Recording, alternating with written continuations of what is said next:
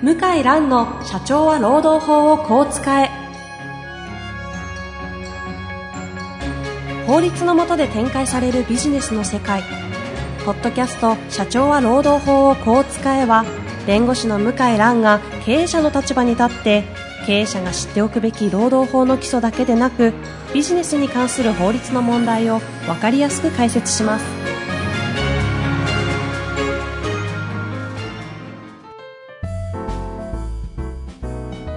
こんにちは、遠藤和樹です。向井蘭の社長は労働法をこう使え。向井さん、星野さん、本日もよろしくお願いいたします。よろしくお願いします。今日もホープの星野先生にはい。来ていらっしゃってますはいので、よろしくお願いします。よはい、3人でやっていきたいと思いますので、よろしくお願いいたします。よろしくお願いしますろ。しくお願いしますえ。っと、今日はですね、えートピックとしては、向井先生の方が持ってきてくださっているということで、この間、はい Facebook にもアップされてましたよね、この話。そうですね。はいあの、件名はまだついてないんですけども、はいある運送会社で、再雇用社員の賃金が、えーまあ、正社員、正社員というか、まあ、無期雇用ですね。ん無期雇用の方と比べて、えーまあ、その不合理だと。待遇が不合理だということで、労働契約法20条違反で、えー正社員と同じ給料払えと。はい。そういう判決が出ました。はい。この判決は、こう、騒がれるのがなぜかというのは、ちょっとだけ解説をしていただきたいなと思うんですが。はい。えー一つはですね、えー定年延長というか、えー定年後の再雇用制度、もしくは定年延長しなさいとうんうん。いう、そういう仕組みができたのが、今から9年前ぐらいかあな。そうなるんですね。そんななりますね。年金の支給開始年齢の引き上げに伴ってできた制度ですけども、はい。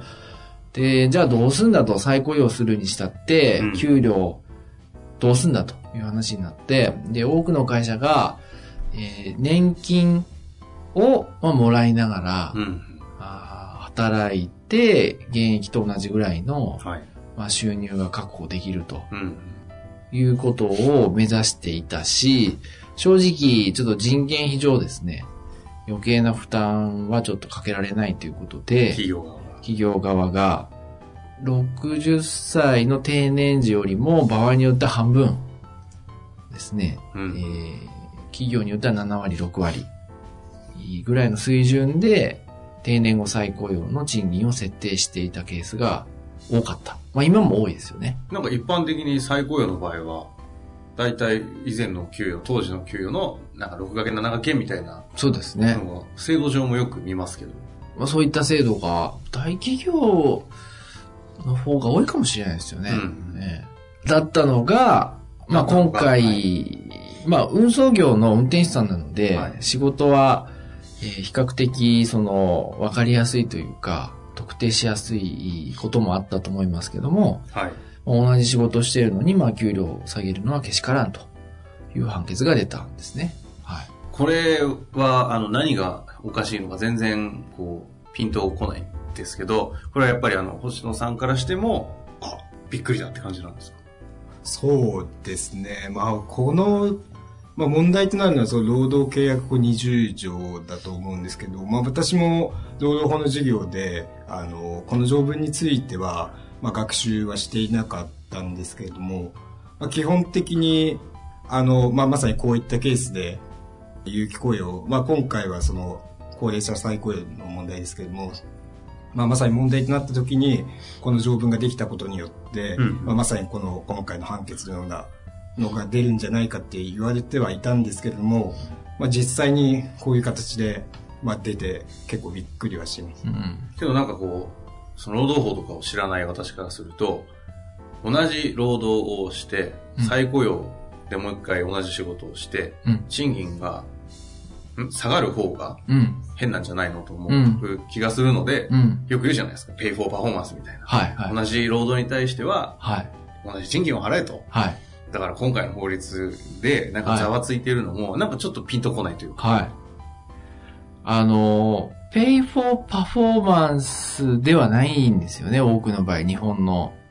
まあ、業種業界によりますけどね。えーそれは事実として？事実としてありますよね。同じ仕事をしてて、給料が全く違うっていうことは、よくありますよね。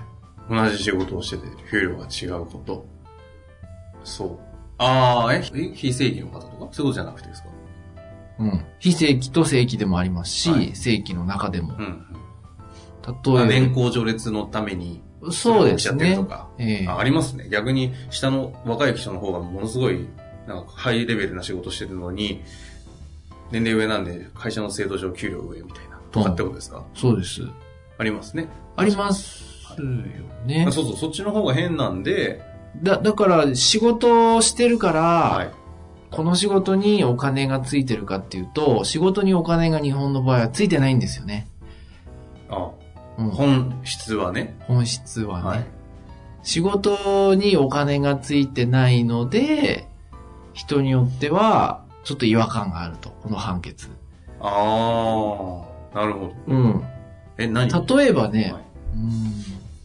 うん。まあちょっと、まあ僕の身近な例でいくと、はいまあこれはすごく愕然とする事実ですけど、はい。怖いですね。うん上海で日本人で例えば日系企業で働いてる方も2種類いるんですね。うんうん。一つは本社からの出向の駐在者。はい。うん。本社の身分のまま。はい。あとは現地の中国法人が雇った日本人。ああ、なるほど。はい。で同じ仕事をしている。うん。もしくは中国語は現地採用の日本人の方の方が上手い場合が多いですよね。あ経験も豊富な場合があります。あります。あ。はい。長いからね、中国。あところが給料は、例えばまあ。ああ、なるほど。あ、うん、仮に35歳だとすると、はまあ40歳、35歳だとすると、はどうかな、2倍から3倍違うんじゃないかな。ああ、でも出向者ってね、日本の方から行っちゃうと、給料だいたい1.5倍とかなっちゃったりする方もいますしね。1.5倍どこじゃない会社もまだまだあります。すよね倍ですね。で、あその中で、現地採用なんてされちゃったらね、その向こうの労働者と同じぐらいなんで、そこの差ってすごいことになりそうですよ、でおかしいと思いません？そのペイフォまあーパフォーマンスで言ったら。確かにそうでなんでだと思います？か？僕も考えたんですけど。なんでか。なんでですか？うんなんでですか？要するに正社員っていう地位に対してお金払ってるんですよね、会社は。はい。あどこでも働く、いつでも働く。あ、何でもする。何でもする。まあこれ、ある神戸大の大内先生のそう。本に書いてあった正社員の定義で、それ。まあそれは言い過ぎだけど定義じゃないよ。僕の定義じゃないですよ。僕の定義じゃないけど、はそれに対してに日本の会社は、まあお金を払ってるわけですよね。その、ロイヤリティみたいなことですか？忠誠心への支払いね。それもありますよね。あとまあね。それって法的解釈をする上で、この賃金は、pay for loyalty だみたいな感触って、そ、それを前提とすることってなり得るんですか？なりますよあ、、十分。そういうもんなんですかなります。はところが、その仕事だけ切り離すと、営業、あ。はい。こうメーカーの通信会社の、えー現地代理店への営業、うんうん日系企業への営業、はい。っていう仕事だけ切り離すと、その現地採用の人のお金になっちゃうんですよ。マーケットがあるから。ああ、まあまあそうですよね。あマーケットがあるんですよ。うんやっぱ上海も、中国も広いので、はい日本人の人でこういう営業の人は、需要と供給のバランスからいくらって決まってるんですよ。うんうんそういう、あるんですよね。うん。うんだマーケット上はそれが正しいんですけども、ことその正社員マーケットになると、はい社内の独自のマーケットなんで、金額が全然違うんですよ。うん。うんで、それはいいとも悪いとも言えなくて、そういうもんだった。うん。なるほどですね。うんところが労働契約法20条できると、あまあそれは今上海の事例だから適用されないけど、ええ。まあそれと同じような。同じ、え、ななんで違うの？と、はい私とあの正社員の人、これあの、労働契約法20条は定年後再雇用だけじゃなく、期間雇用で言ったらアルバイト、パート、フルタイムの、ははい、期間雇用の人、もう全部入りますから。あ、なんで私の仕事できますよ、むしろ、とか、ありますよね。あの人転勤なんかほとんどないですよ、と、正社員でと。うんやってる仕事は私よりも責任がないですよとか、ボーナス私全然もらえなくておかしいですよとか、言うと、ちょっと今までのその日本社会の慣習からすると、んバランス取れないわけですよね。だって、その、でよくあの、そのドラッグストアとか、はいなんだろまあ、量量販店とか、はい。ああいうとこで、そこの、ちょっとちっちゃいセクションの、班とかチームぐらいのところのトップやってる、まとめてるリーダーみたいな方が、はい昔からバイトでのもうなんか15年、20年選手みたいな感じで、はいリーダーやってます。はい。でそこの下にいるのは実は、あの、社員さんで。そうですね。けど、もうどう考えてもこの15年選手とかのバイトの方の方が能力高いけど、高いでしょうね実は給料蓋上げると逆転してたってそうですねあるじゃないですか。はいこういうものが若干問題になり始めてくるってことですか？そうです。まあ今人手不足の時時代なんで、はいもう問題になり始めて正社員化してる会社が多いと思いますけど、うんそんなね、優秀な人であればねうん。だけど、その今までそういう差別は放置されてきたのは、やっぱりその、比較にならない。だっ、て、寄って立つ基準がお金であってお金じゃないから。うんうんうん。ですよね。どこでも働く、何でもする、いつでも働くっていうのが。その、その定義すごいその大内、いや、僕の定義じゃないんですよ。大内先生のね、定義。いや、僕もびっくりしたけど、それに対してお金払ってるから、あの、日本の正社員ってそのぐらいすごく大変なんですよ。ああの、何でもやんないといけないし、どどこにでも行かないといけないし、それに対する、まあ、なんですかね、代償っていうか、あ。うん。それも入ってるから、うんだから、この、実は一番有名な学者の先生、菅野先生っていう、元東大の先生は、はい。この第20条については、あの、これ簡単に比較できないよと言ってるんですよ。単単に同じ仕事、同じ権限ん。だけで、で、それでこれが不合理だとは言えないよっていうふうな教科書にですね、書いたんですね。なるほど。で、やっぱりその、菅野先生の影響力はすごく多くて、ね、で、僕なんかは20条最初4年前か3年前できた時に、えーはい。もうびっくりなんですよ、これ。これ、その世の中変わるなと。ほだけど、その先生のちょっとその、まあ1ページぐらいの記載で、う。はい。ああまあ裁判官もこれに追随するかなと思ってたんですよ。ところがもう、ど真ん中ストライクで同じ給料払えと、判決に書いて、今回、報道されたので、まあ相当、波及効果はあるかなと思います。なるほどですね。まあちょっと、ちなみにこれは今後まあその社長さんたちとかね、はい。あの経営者側のサイドにもしあの何かアドバイスというか話があるんだとしたら、この判決の余波というのはどんな形でこう経営者とか社長たちには出てくるというふうに捉えておいた方がいいんですかね？うん。やっぱりもう、仕事に対していくら払うっていうのを決めないといけない時代じゃないかなと思いますけどね。まあその欧米的なというか、ああいううん。職業、仕事の領域、何をするの、その基準は何みたいなところを明確にして、そういう訓練というか、管理職は、日本人の場合受けてないので、うんアメリカとか外国行った時に苦労するんですよね。まあそうですよね。考えたこともないから。うん。で、従業員から質問攻めに遭いますよね。私はこれもやってます。これもできます。なんであの人より安いんですか、うんなんで何千件もや違うんですか？って答えられないと、もう信用されないと。あそういうのが多いので、はい仕事とか成果に値段つけるっていうのは、特に大きな会社であれば、うん避けて通れないんじゃないかなと。それだったら、あの、定年後再雇用もスムーズに移行しますよね。まあそうですね。この仕事をこれだけこの基準でやってほしいからと。で、あの、向井さんは61歳になったけども、はいこの仕事をここまでやってくれるので、このレンジの中でこれにしましたとうん言えば、それだけです。それだけですよね。まあ確かに納得性も高いですし。納得性も高いし、当たり前の話なんですけど、まあ、今までちょっと日本のその独特の文化で正社員の文化があって。うん、中国行って本当に思いましたね。は中国人理解不能。あ。全く理解不能。あの、形の上で合わせてるだけ。あ心の中では全く理解できない。っていうことが多いので、まあこれきっかけに、あの、契約社員とかパートとか、まあ身分社会みたいになってるから、はいはいはい。今日も僕あの、山手線で読んでびっくりしたのは、はい。あの、中途採用者、はい。就職説明会ってなって、うん目標正社員って書いてあるんですよ。あーあー、そういうコピーがあったんですね。そういうコピーあったんですよ。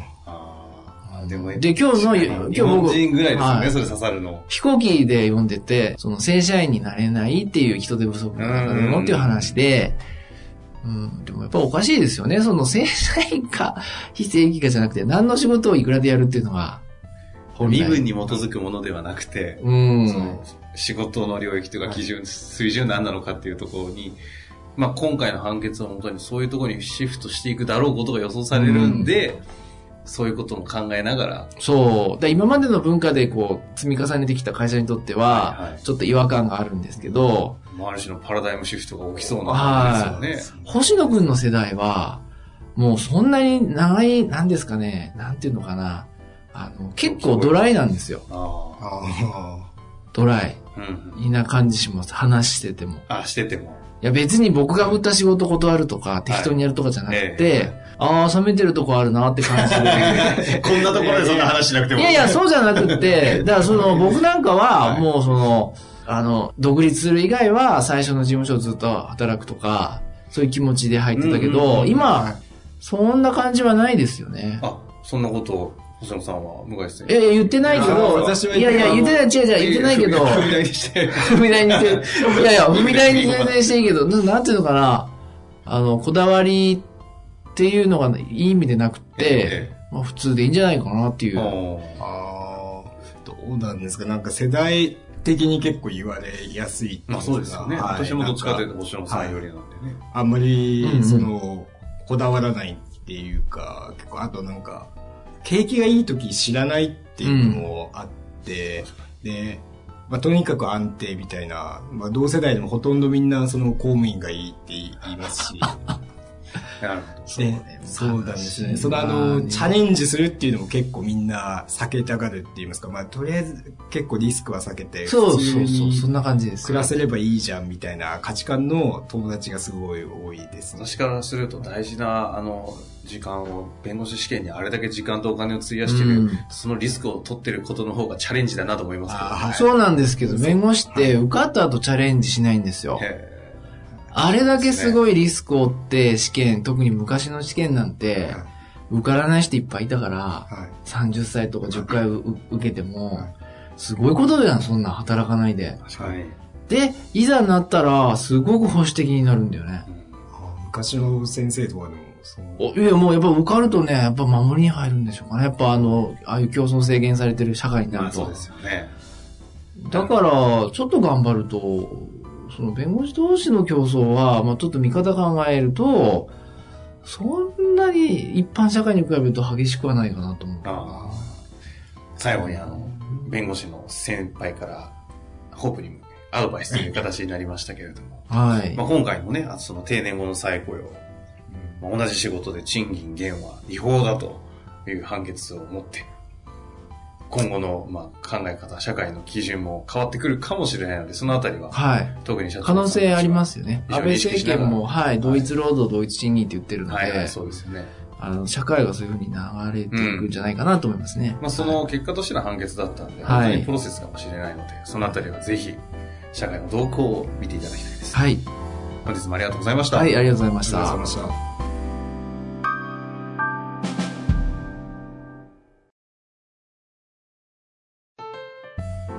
本日の番組はいかがでしたか？番組では向井蘭への質問を受け付けております。ウェブ検索で向井ロームネットと入力し、検索結果に出てくるオフィシャルウェブサイトにアクセス。その中のポッドキャストのバナーから質問フォームにご入力ください。たくさんのご応募お待ちしております。